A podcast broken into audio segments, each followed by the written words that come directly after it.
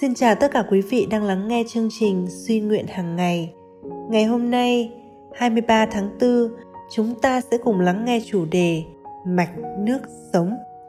Được trích từ câu gốc kinh thánh.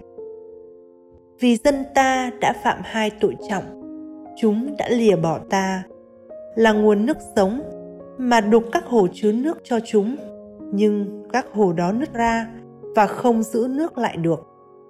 Trích Jeremy đoạn 2 câu 13 Không bao giờ được có những thời kỳ khô hạn trong đời sống của người theo Chúa. Chúa nói rằng Ngài sẽ giống như một giếng phun nước trong cuộc sống của mỗi tín hữu.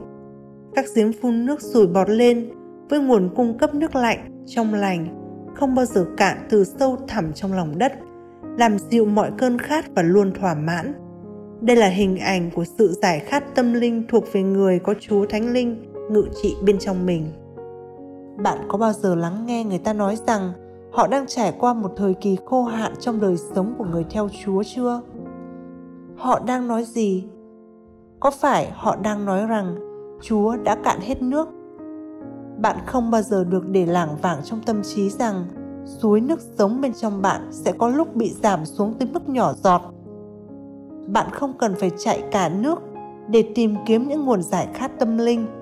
Các hội nghị, những cuộc tĩnh tâm và các sách báo đều có thể đang có sự khích lệ.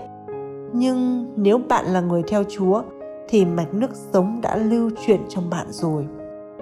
Có phải bạn đã trao đổi suối phun nước sống để lấy những bể nước chứa nhân tạo, vốn chẳng thể nào giữ được nước không?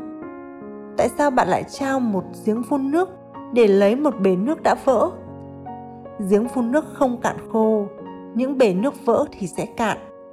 Nếu bạn đang trải qua sự khô hạn về tâm linh ngay bây giờ, có phải vì bạn đã cố gắng tìm nguồn giải khát tâm linh cho mình từ các nguồn nước nhân tạo, vốn sẽ làm bạn thất vọng hoài? Chúa Giêsu đã mở rộng lời mời của bạn khi Ngài nói, nếu khát, hãy đến với ta và uống. Răng đoạn 7 câu 37 bạn đã được làm tươi mới bởi mạch nước sống chỉ khi mình Chúa Giêsu mới có thể cung cấp được cho bạn.